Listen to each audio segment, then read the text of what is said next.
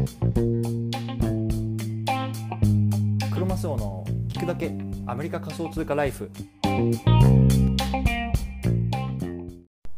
はい皆さんおはようございます。今日は9月の5日ですかね、えー、日曜日の朝ですね。今日は、えーと、録音配信ということでこれを撮ってるのがね9月の3日の金曜日なんですけれどもあの9月の3日の分4日の分そして5日の分とこれがね3本目ですね。ちょっとねなかなかどんなネタ話そうかなって考えながらあの散歩して今外で撮ってるんですけれどもあのねなかなかいい気候で、まあ、半袖短パンで過ごせる季節ももうそろそろ終わりかなみたいなことを思いながらあのー、この内容を考えましたのでぜひ聞いていただければと思います。でね早速今日の内容なんですけれども今日はね、あのー、こういうテーマで話していきたいなと思います今日のテーマは仮想通貨とポッドキャストの掛け合わせが最強な3つの理由っていうところでお話ししていきたいなと思います。ね、仮想通貨とポッドキャスト、まあ、両方ともね今流行ってるところだと思うんですけれどもなんでこれが最強なんだっていうところね話していきたいと思います。でね、まず結論からいきたいと思うんですけれども1つ目ポッドキャストはまだ素人でも戦える市場だから。2つ目仮想通貨を勉強することはこれからの人生でプラスしかないから。そして最後3つ目アウトプットですね。特に話す練習になるんですよっていうところですね。ここについてねあのちょっと深掘りしていきたいと思います。よろしくお願いします。はい。じゃあねこれね今日ね僕がツイートした内容なんですけれどもちょっと読み上げますね。ポッドキャスト市場がまだまだこれから伸びるという説はあながち間違ってなさそう。なぜならただの一般人の僕のポッドキャストが投資部門でランクインしてたから。多分野村証券とか UFJ 銀行とかの社員が投資のプロとしてポッドキャスト配信したら普通にランク上位いくと思う。こんなねツイートをね今日したんですね。で、まあ、これがね、まあ、僕の言いたいことそのものなんですけれども、まあ、一つずつねちょっと見たい見ていきたいなと思います。でまずねポッドキャスト市場はまだ素人でも戦える市場だからっていうところですね。えこれねいや本当僕もびっくりしたんですけれども今日なんかあのあるメールを頂いてあなたのポッドキャストがあの投資部門でいいランクにいますよみたいなところでなんかあのメールが来たんですね。であそうなのと思ってあの実際のホームページを見てみると、えっと、Apple Podcast の一応日本の市場の投資部門というところで69位かなあのなってたんですね。でまだこれ、ポッドキャストを本格的に配信してから、まあ、2週間ちょっとぐらいしか経ってないのに、まあ、69までいったと、まあ、これがね、つまり今のポッドキャスト市場のね、あの現状を表していると思うんですよ。つまり僕なんてそこにいるような、まあ、普通の一般人で別に金融業界で働いてるわけでもないですしただね普通に、まあ、あのインデックス投資とかあの仮想通貨に投資とか、まあ、本当ただそれをやってることをただこうやってダラダラダラダラ話してるだけなのにポッドキャストでまあね 何人いるか分かんないですけどまあ、大体まあそのトップ100の中に入れるっていうのはねこれまだまだすごいブルーオーシャンの市場だなっていうのを本当に感じたんですよね。だからねこれがねあの今ポッドキャストをねこう皆さんに勧める1つ目の理由ですね。じゃあねちょっとここからね2つ目いきたいと思うんですけれども切りがいいので1回区切りたいと思います。はいではねあの2つ目なんですけれども2つ目はね仮想通貨を勉強するということはこれからの人生ではプラスしかないからっていうことなんですね。うん、であのやっぱりね仮想通貨って今まだまだ始まったばかりの業界でこれからどんどんどんどん伸びていくところだと思うんですよね。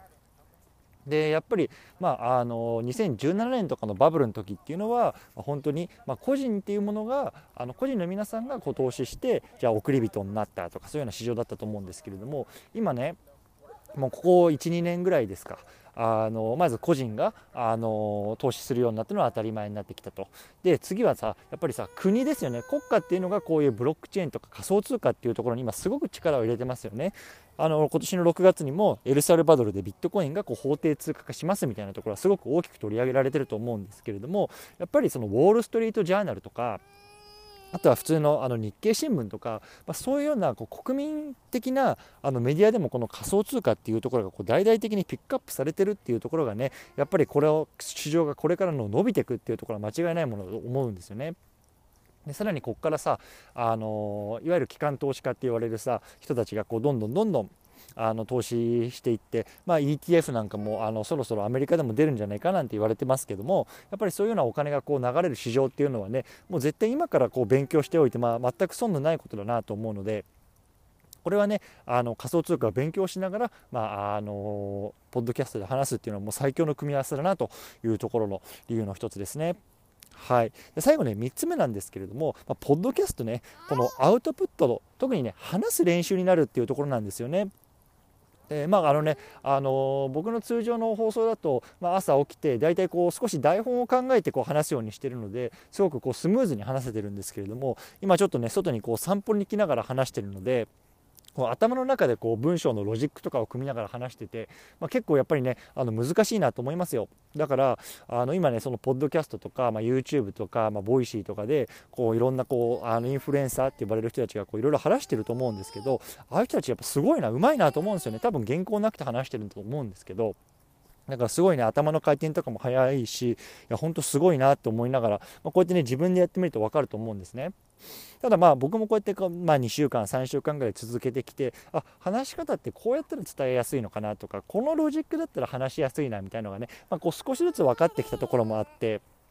でこう自分なりにこう改善しながらこう日々ね発信してるんですけれどもやっぱりねそういうねもう練習ですよね。もう本当にもう全然ダメでもいいところからこうコツコツコツコツ練習していくアウトプットの練習していくっていうところがね、まあ、このポッドキャストで話すいいところかなと思いました。はい。でねここまでね3つね挙げてきました。その仮想通貨とポッドキャストの掛け合わせが最強な3つの理由というところで1つ目はポッドキャストはまだ素人でも戦える市場だから。2つ目は仮想通貨を勉強することはこれからの人生でプラスしかないから。そして3つ目はアウトプット特に話す練習になるからっていうところですよね。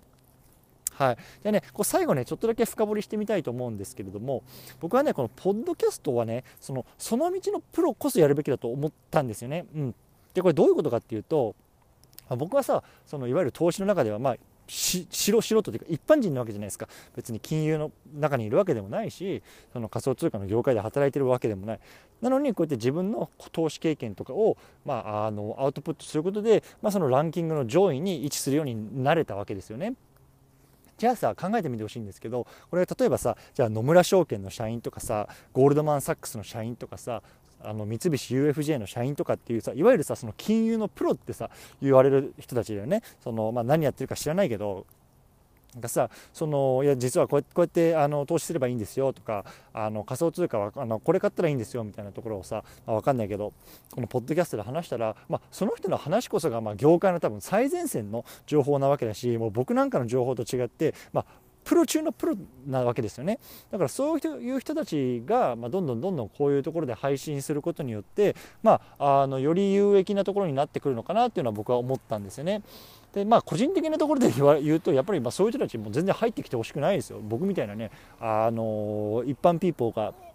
そういう人たちに太刀打ちできるわけないからあの、ね、そういう人たち入ってきてほしくないですけれども、まあ、ただねやっぱり入ってきたらもう簡単に上位いけるよっていう今だまだまだこれからの市場だよっていうそういうようなねあのところを最後お話ししておきたかったです。はいということでね今日はねあのこの辺にしてみたいと思うんですけれども最後まとめると今日はね仮想通貨とポッドキャストの掛け合わせが最強な3つの理由っていうところでお話ししてきました。で理由の1つ目はポッドキャストはまだまだ素人でも戦えるブルーオーシャンの市場だから2つ目は仮想通貨を勉強することはこれからの人生でプラスしかないからそして最後3つ目はアウトプット特に話す練習になるからというところで話してきました。